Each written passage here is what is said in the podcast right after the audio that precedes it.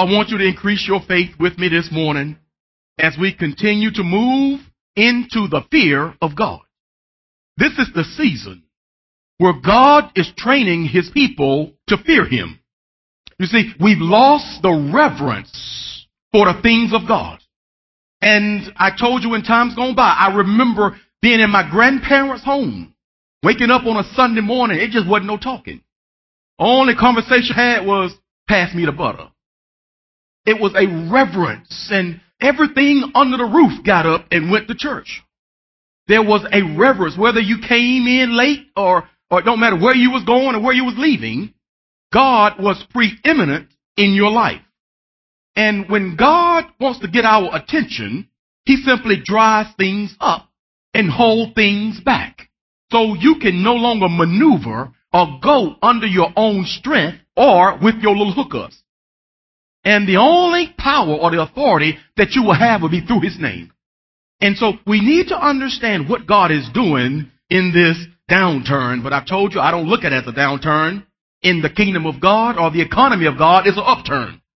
It is an upturn because God is touching the hearts of His people. Now, if you have your Bibles, go back with me to Genesis chapter 22, the book of beginnings. The book of beginnings. Hallelujah to Jesus. Genesis chapter 22. And I'm going to begin reading at verse 11. You know, sometimes in life, your enemies will take you somewhere your friends will never take you. Now, I just heard that in the spirit. Your enemies will take you somewhere where your friends will never take you. And so, don't you have a negative outlook about what is transpiring as long as you know God. You will end up in a place where you didn't decide to go, but God used the enemy to get you there. You see, that's why I tell you, when you find a Judas in your life, sometimes you need to celebrate your Judas. Because if it were not for Judas, Christ could not have been pointed out. He couldn't have gotten to the cross to shed his blood for our sins. Don't curse your Judas. The Bible says give thanks in all things. Judas and Absalom, traitors. You know, thank God for them. You know, David was going to be on the throne as a king, and so was Jesus, King of Kings. But thank God for the traitors. Some of y'all are trying to be depressed because somebody gun betrayed you, gun lied to you, didn't hold up the end of the bargain, and you're going to walk around moping. Your enemies will take you places. Your friends will never take you because it opens your eyes to see life in a bigger light. Now, Genesis chapter 22. Let me begin reading at verse 11. And the angel of the Lord called unto him out of heaven and said, Abraham, Abraham. And he said, Here I am. And he said, Lay not thine hand upon the lad, neither do thou anything unto him. For now I know that thou fearest God, seeing thou hast not withheld thy son, thine only son, from me. And Abraham lifted up his eyes and looked, and behold, behind him a ram caught in a thicket by his horns. And Abraham went and took the ram and offered him up for a burnt offering instead of his son. Instead of his son. But what I want to lift out of this text, and in verse 12, is what God said. First, an angel was speaking. An angel. An angel was talking to him. But look down in verse 12. Uh, in, this, in part B, it says, I know that thou fearest God, seeing thou hast not withheld thy son, thy only son. You see, a promise. Abraham was willing to give up a promise because he feared God. And God, before he elevates you to the next level, Abraham's destiny was not over yet. It was really just beginning because he was receiving a promise from God. He had received a son, a covenant son, that he was willing to offer up as a sacrifice. Now, God did not step in until he saw what was in Abraham's heart. Let me say it again. God did not step in until he saw what was in Abraham's heart. That's why I tell you, God is not mocked. Be not deceived. You cannot have the appearance of godliness and deny the power thereof. You see, so often we'll put on the outward appearance that I'm a believer. I'm changing my life. I'm going to show up in all the right places and say the right things. And so that the world will think that I'm a follower or a believer of Christ. But God is not impressed by our motions, by our antics. You see, that's why even his servant Abraham, who was the father of faith, he didn't even take him at his word. He waited until he took his only son and laid him on an altar and got ready to pull back the dagger to offer his son up. Then he said, wait a minute. He said, now I see what's in your heart. You see, I hear what you've been saying. See, I know your history. You said some things before you didn't keep your word. You see, I know. See, I, I, I, I know where you came from, Abraham. See, I realize your family lineage and I understand that, that, that, that you came from a history uh, uh, of pagans. And I, I remember when you was back in, in, in Ur of Chaldees. I remember. Yet you're my friend, but yet I still remember. And so God will try you before he elevates you. And the way that he does it is to make sure that there is a genuine fear or reverence for him. You see, I have to fear God because fear is the beginning of understanding. It's the beginning of wisdom. Fear. The basic element of fear. It's amazing what you won't do when somebody's standing there with a gun pulled on you. It's amazing what you will do when somebody got a gun pulled on you. Because fear is the ultimate motivator.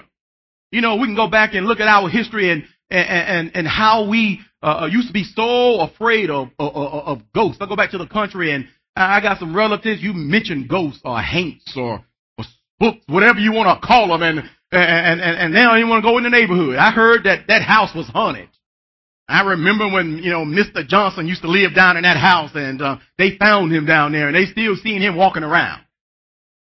You can't, I couldn't even get relatives to walk by the street because fear, you see, fear is a motivator. Fear will get you to do what you cannot do with willpower. See, you can pick up all of your little self-help books and tapes and CDs. I'm not against supplemental materials to increase you. See how many times you recited things over and you still went back. You still weren't faithful to what you were going to do. You still procrastinated. You still kept putting things off. But fear is the highest form of motivation. You see, you can make somebody scared, they'll run through a wall. They'll run through a wall. And so some of y'all have been a little bit hard headed. So God needs to bring some fear to your life.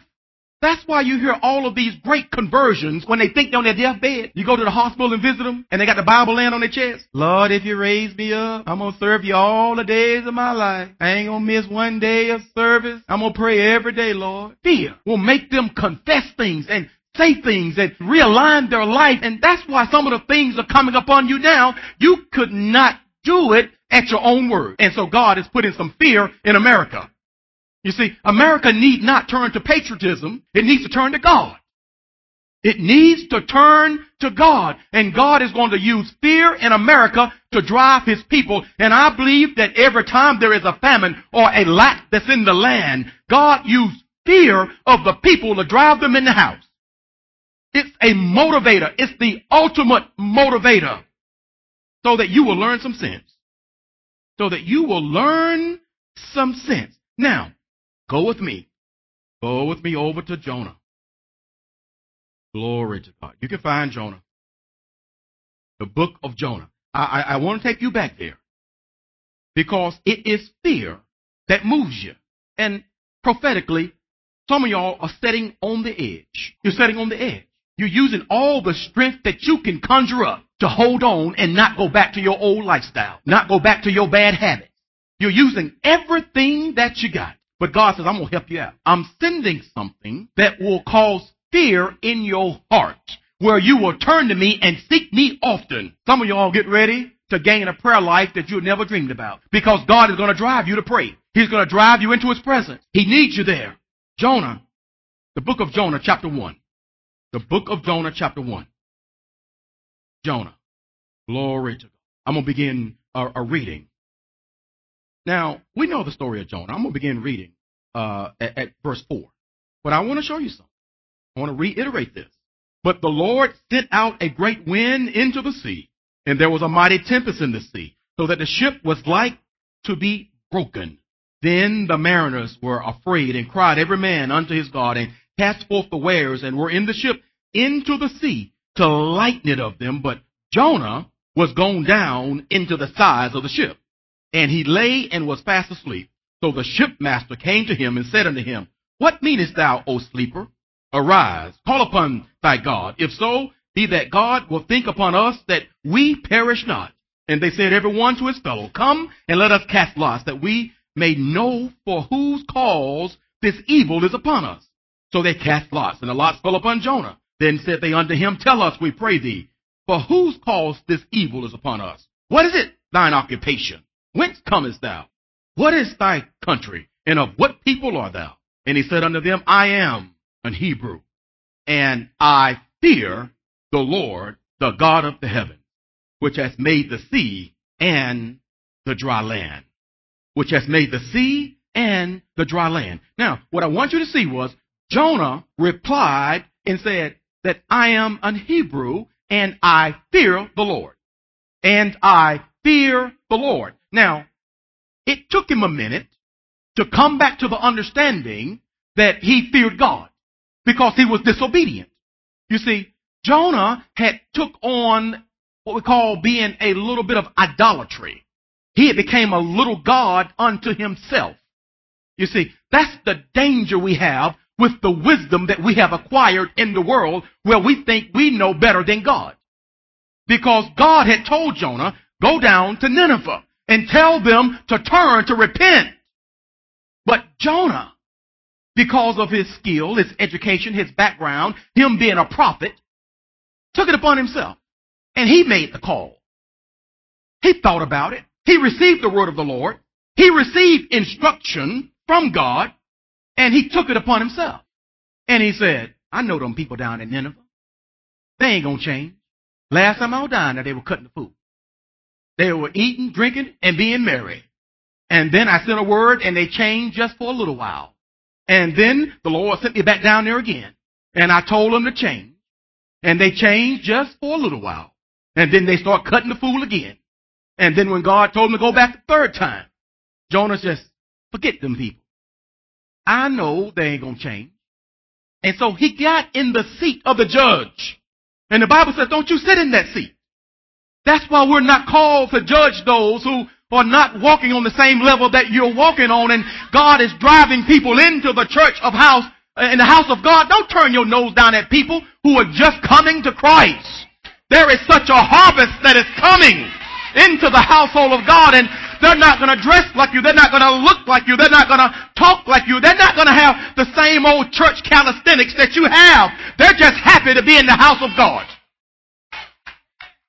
And we can't be so eager to try to make them just like us. And that will be a sin within itself. The world don't need another church person. It needs somebody coming out of the street that's got a little bit of fire, a little bit of desire. Don't even care about their history. They were just walking in sin yesterday, but now they got Jesus and they have a new zeal and those are the ones that will walk with me in the street. They ain't ashamed and they will testify on the street. Last week I was a prostitute, but today I'm a lady of virtue.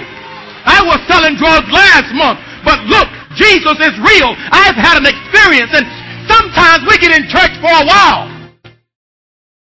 We get a little bit uppity and forget our testimony. We don't want to tell nobody who we used to be and know you ain't been living like that all the days of your life. If, if it would go back and be told all the places that you gonna slept and all the stuff that you gonna drink and all the stuff that you gonna smoke, the books couldn't tell it all. You see, we can't take on the spirit of a Jonah. See, God was still speaking to him, but he thought he knew better than God. How often God has given you instruction and then you thought about it I think I'll do it this way anyhow. As if God don't know the best way. And, and Jonah wouldn't go. He wouldn't go. And so he ran. And we have a population of people right now who are running. They're getting on boats and trying to go to a far land. They're running from the word of God and they know where they need to be. They know what they need to correct. They know what they need to change. They know what they need to rearrange in their life, but they're running from a word. When a person is wrong, they're the first one to know it. And they're running from a word. And Jonah went and got with some people, and the people in the boat didn't even know God because they call upon their own gods. They call upon their own gods. And then they said, there's somebody else here, somewhere, because this God is not answering. Because we still about to go down. And so there is Jonah down in the bottom of the boat, sleeping. How many of you ever been to, went to sleep on God? Just went to sleep on Him. You just go through a period of absentee. Can't be found, can't be located. Have you heard from them? No. Have you seen them? No. Just went in the bottom of the boat and went to sleep somewhere, and everybody is calling your name and looking for you. But you're headed for a storm. You're headed for a storm. And the people on the boat, after they threw everything off, I, I love the line of questioning that they brought to Jonah. Then they said unto him in verse 8, they said, Tell us, we pray thee, for whose cause this evil is upon us? Other words, who's sending this? Who is it that you're in relationship with? Who do you know that's causing this thing to come upon us? You see, you're in cahoots with somebody that we don't know because we gonna try to call upon the people we know and nothing didn't change. You see, you can get away from God and get into a place and try to operate beneath the privilege that God has given you and yet because of your destiny, He will cause hell to break loose right there and you call yourself running into a bad relationship, into a bad situation, into the wrong business, into the wrong occupation, into the wrong geographic location, you call yourself running over there out of the will of God, and God will cause everything over there to go haywire. And even the people you're trying to cut the fool will begin to ask, how you been living us? What, what's, what's wrong with your history, your lineage, your family? Why is all, you know, I was all right till you came over here. You know, I need to check out your background. You got some luggage I don't even know about. And, and so Jonah down in the bottom of the boat, sleeping.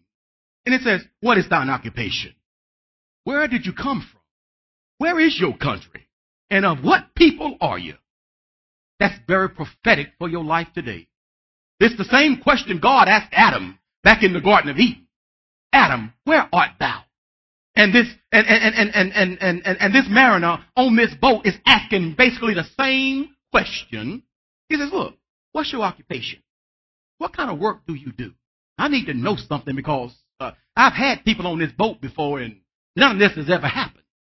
I know you do something very seriously. I, I know you're in cahoots with somebody that's got some power or some authority because we ain't never experienced anything like this. Where do you come from? Where is your country? And what people are thou? Who are your people? How did your mom and daddy raise you? How did your grandparents raise you? Who are your people? And I love he could not lie. That's where he had to stop. He says, I'm a Hebrew, and I fear the Lord, the God of the heaven, which has made the sea we're in and the dry land. You see, it took a line of questioning for him to come back to his senses. You see, you can only be separated from God when you drop your identity. You see, you can't run and do things uh, that are sinful and be saying at the same time, I'm a child of God. I'm a Christian. You see, when, you know, when you're in the back room with the lights off, ain't nobody saying I'm a child of God. You know, when you out trying to do your, ain't nobody saying I'm a Christian. You drop your identity to operate in sin. Because sin is, is, a, is a form of insanity. It's temporary separation from God. And so you have to separate yourself from God in order to participate in sin. That's why people run and hide and, and, and, and they think they're moving from God as if God can't see. The earth is the Lord's and the fullness thereof. The Bible says his eyes look to and fro. Glory to God. You can't run from God. And he says, and I fear God. That's what I wanted you to see. And I fear God. See, when you fear God, when you're trying to cut the fool, God will bring you right back. You'll be on a short leash. That's why the scripture says, raise a child up in the way that they should go. And when they get old, they won't depart from it because they're on a leash. There was fear placed in their heart from an early age. That's why you need to teach your children to fear God. Because they're going to go and try it under their own carnal thought and mind. They're going to use their own logic, their own experience. They're going to use peer pressure, but it's going to take the fear of God to make them come out of the crowd when the others are still running. You see, it's going to be the fear of God that will cause them to come back in. But if you don't fear God and have not instilled any fear in God, the only thing that you've given them is logic and word. Children will not do what you say, but what you do. What you do is what they will do. And, and, and I've counseled so many people. Well, I told them the right thing to do. I showed them uh, how to do it and I, I wrote it down and I've been telling them and then they come to find out what you've been doing. And when it all boils down, the kids have seen exactly what mama and daddy have been doing. Let me tell you a principle. A child loves you so much that they will disobey you to be just like you. Your daughter and your son, they love you so much. They love who you are. I don't care what kind of sin you participate in.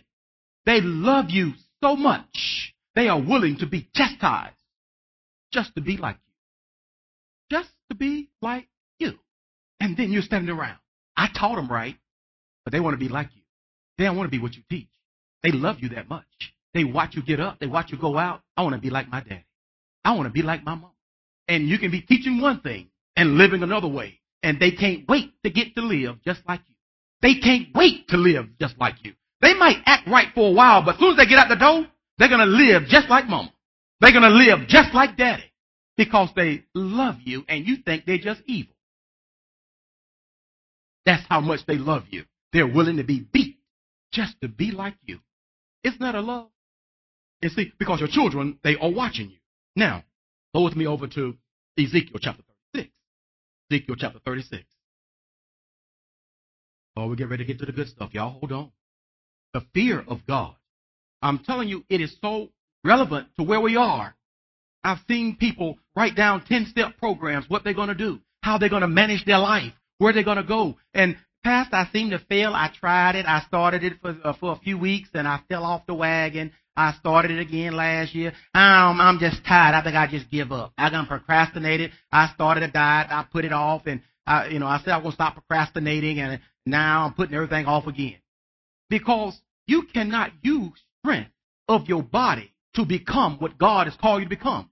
He said, apart from me, you can do nothing. And he will never work himself out of your life.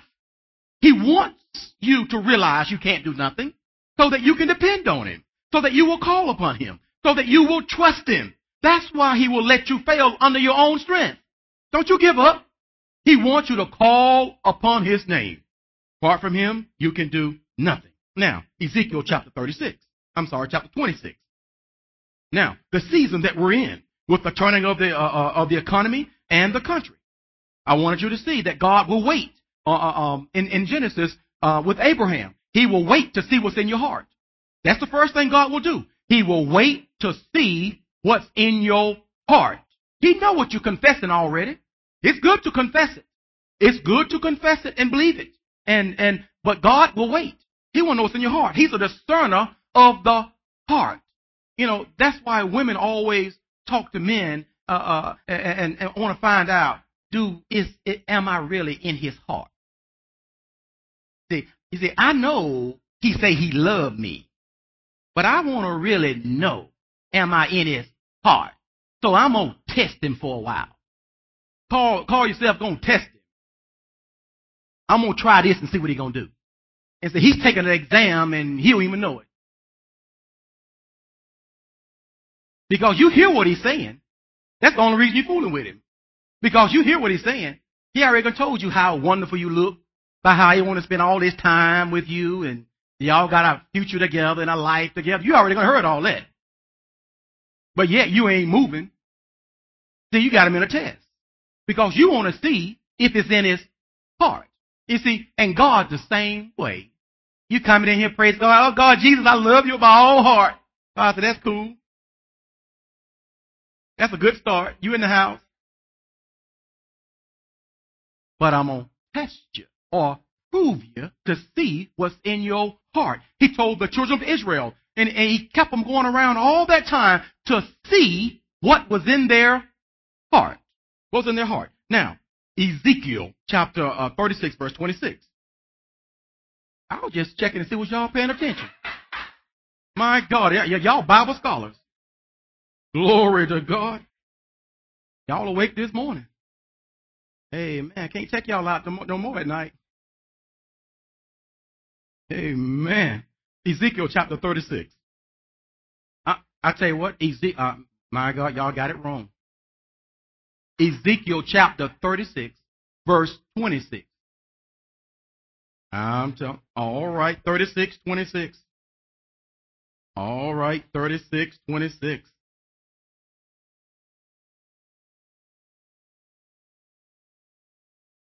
Are we there? Me reel y'all back in. if I lose some of y'all. All right, Ezekiel chapter 36. Now, the scripture says, A new heart also will I give you. You see, God gives the heart.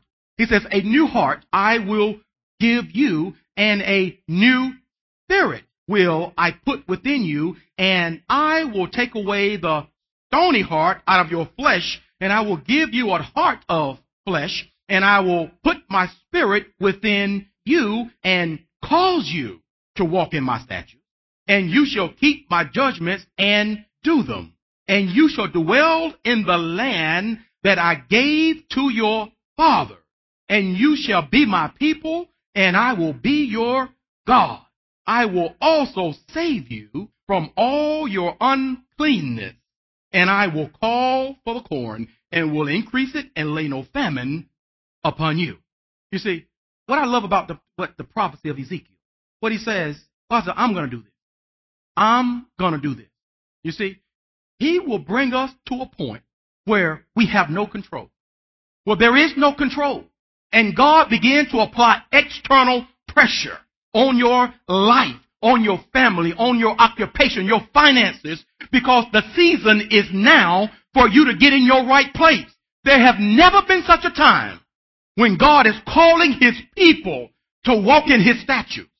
See, he winked at your ways in sundry times. But now God has called the time for men to repent everywhere. This is not yesteryear's God. The time has sped up. We have moved into the third dimension of God. We are a third day church. We're walking in the spirit now. We're walking in the spirit. And that's why it says, I will. He said nothing about you. See all these eyes? I will give you a new spirit. I will put it within you. I will take away your stony heart. I will give you a heart of flesh. It's I. He's getting ready to throw you down and put it in you. Because if you're called to do something for God, now is the time. Now is the time for you to move in it. And don't uh, wait for God to come to move you into your place through tribulation and persecution. Come by revelation. It's a lot easier if the word is revealed to you and you hear it and you're listening and you move into it. He says, I'm going to do it. He said, I'm going to put my spirit within you. I'm going to cause you to walk in my statutes and you will keep my judgment. He said, I'm going to cause you to walk and you're going to keep them. Now, you, most of you realize that you have not kept some of them in times gone by. And so he's saying you're going to keep them this time. That means he's going to have a little switch. You see, fear will cause you to stay in line. And an immediate judgment will keep you in line. You see, that's the deception of the enemy. You can participate in something that's out of the way and you might not see an immediate recompense for it. You do it a few times, nothing didn't happen. A few more weeks, you try it again. Hey, ain't nothing happen. I'm pretty comfortable out here. Yet I'm supposed to be at my base with God and, and you're hanging around. Next thing you get further and further. Then all of a sudden, bam, something hit you. Whether it be in your body, in your finances, in your family. Next thing you know, here you're trying to make it back to the base. Because you left it. But it took a while for you to get there. But I'm telling you prophetically, God is not going to let you take a step off this time. It's a new day in God. When you step away this time, it's going to be bam. Yep. That day is gone. I come to tell you so you don't get hit upside the head. That day is gone. But, but the reason he is doing it, I told you, it's an upturn for the body of believers. The world might be going down. The stock market might be doing. The value of things might be going down in the world. But God will increase the kingdom in the time of a famine or the time of lack. He increases the kingdom and he causes the transfer in a time of lack. And so that's why I tell you to celebrate. Now look at verse 29. It says this, I will also save you from all your uncleanness. He says, that unclean mess you've been in, I'm going to save you from it. Now, if you want to wait on me to come knock on your door, or you can put it away and clean it up, but I'm going to save you from it. Because if, if it, remember the scripture says in John 15, he chose you. You didn't choose him and called you with a holy calling and that you should bring forth fruit and that your fruit should remain. You didn't choose God. You didn't come on your own. You didn't just casually come into the house of God because you were so wise. Your flesh is contrary to God. But it's the spirit man that is renewed day by day that God will pull on and you're here because He chose you and He called you. Because the Word says no man, no woman come to Christ unless He draws them. And so God has been drawing you. And the reason you're here, He drawed you. And if He drawed you here, that means He has something prophetic for you to do, whether you're in agreement with it or not, whether you like it or not, it is not even up to you. It's all about God and His promises and His plans. And so get over what people think about you. Get over what they think about your occupation, your giftings, and your abilities. If God gave it to you, it's going to work and benefit the kingdom. You'll be proud of the gifts and the talents that God has bestowed upon you. He gave them to you. And He's calling them forward. He's calling them. You ain't coming on your own accord. You ain't that good. Oh, it's all about him. But look what he says, 29. And will, he says, I will call for the corn. What I wanted to get to. He says, when I get you in your place, you see, in this downturn, when things are, are, are, are, are being rocked to and fro, upside down, he says that uh, uh, uh, during the famine, he says, just like I'm going to put my spirit in you, just like I'm going to give you a new heart, he says, I'm going to call for the corn. You see, the corn represents the wealth.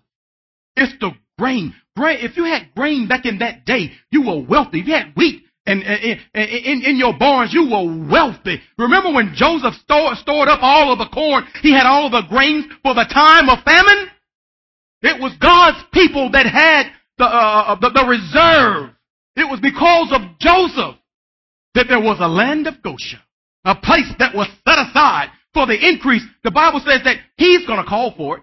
It's not going to be because of who you know, what you know, what you've been planning. He says, I'm going to call for the corn when these things take place. I'm going to call for it. I'm going to increase it. It's not because of the prognosticators. It's not because of the stock market and the Federal Reserve and they put money into the market and they lower the interest rates. It's not because of a bailout plan. He says, I'm going to call for the corn. And that's why the bailout has not worked. They're still laying people off. People are still losing their homes. It has nothing to do with the power of the government. It has everything to do with God calling for the corn.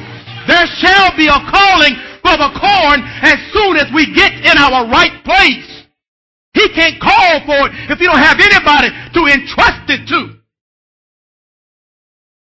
There needs to be a place for transference. He's not going to put the new wine in old wineskins. You still the same way and you're waiting on a transference to come in your life. You can quote the scripture all day and night. Nothing is being transferred. I have to renew my spirit. I need a clean heart. I need to put away the things that I know that is not right in my life. And then he says, I'm going to call for the corn. I'm calling for it. It might be a drought in that land, but in your backyard, the corn shall come up. Their business might be dying, but in your business, your business shall flourish and it shall multiply a hundredfold. Even if everybody else is going out of business, yours shall come forth if you are righteous in His sight. My God, we have to come back to a place of fear of the living God. Fear. He's calling for the corn. Jesus is going to do it. Some of y'all are so excited about what man is speaking now. But you need to be excited about what God is speaking. He's the author and the finisher. He's the author and the finisher of our faith. Psalm chapter 34. Go with me. You are the people. You are the generation. Psalm 34. I want you to put your eyes on something. God loves you so much. You are precious in His sight. You are not disqualified. Don't think you're disqualified because of your history. You are a prime candidate. His mercy endureth forever. His mercy. Psalms 34 and in verse 8, I'm begin reading. And the word of the Lord reads, Oh, taste and see that the Lord is good. Blessed is the man that trusts in him. Oh, fear the Lord, ye his saints, for there is no want to them that fear him. Oh, let me say that again. There is no want to them that fear him. And that's why he must bring you back to a place of fear. If you want the provisions of God, you have to fear him. You cannot continue living your life any kind of and tell me you have fear of God. If, if, if you feared Him, you will think about what you say. If you feared Him, you'll think about where you go. If you feared Him, you'll think about what you put your eyes on. If you feared Him, you'll think about who you walk with and who you stand with and who you lay with. If you feared Him. Oh, if you feared Him. And the reason that there is lack in the house there is no fear in the house. I've read this word and I take him at his word. I will take him at his word. He said, Oh, fear the Lord, ye his saints, them that have been called out, them that are set aside, them that are anointed. It says, Oh, fear the Lord. But there is no want. There is no want to them that fear him. If there is lack in your life, you evaluate yourself today. You evaluate yourself and say, I need to fear God in this area. I need to fear Him. You know, I, I, I, I've been a little bit casual with this thing. I need to fear Him. There is no want to them that fear God. No want. But it goes on to say, the young lions do lack and suffer hunger, but they that seek the Lord shall not want any good thing. Any good thing. It says, come ye children, hearken unto me. Oh, hear the proverbial word right here. I will teach you the fear of the Lord. He says, you come around me. I'm going to teach you to fear me. Just like I'm going to put my spirit, because you're not going to fear me on your own. God realized you're not going to fear him on your own. And that's why so many of the tragedies that we think in life must take place. Because God says, I'm going to teach you to fear me. And to be taught something is a process. It's repetition. Because most of us don't get it the first time. It's repetition. That's what learning is. Repetition. Instruction till learning occurs. Repetition. Repetition. He says, I'm going to teach it to you. And so get ready. That's why I say examine your life. And you put your life in order. You change your vocabulary. You change your association. You change your motives. And you learn to walk in love and to walk in patience preferring one over another and stop competing with your brother over, over little petty stuff. I'm telling you, when you become Christ-like, it's more division in the house of God over pettiness. And you allow the enemy to use that to make you sit down or stay away from church. Now, the reason I ain't going back over there, too many devils in the church. Well, I'd rather be in the church with a few devils than to be in the world with all of them. But he's going to teach you. God is going to teach you to fear him. We don't know exactly what he is going to do. We don't know exactly how he's going to do it. But we realize that when he teaches us to fear him, it will bring us to a new level of authority. It will give us a new level of knowledge. It will also give us a new level of responsibility. You cannot receive anything from God without obtaining a new level of responsibility. I must act responsible with with what God has entrusted me with. That's why many of us have not received great things in life because we would do with them the same thing we're doing with what we have right now. Too many people say, if I had a million, this is what I would do. You won't do it with 10,000. You're not going to do it with a million. And remember, God looks on your heart. He's going to try your heart. Hear what you're saying? But out of the heart comes the issues of life. And that's why he waits to give you a new heart. He waits to give you a new spirit. And then your windfall will come. Because then you will appropriate it in the right places. Everything that God entrusts you with, it is earmarked for the kingdom to impact it in one way or another.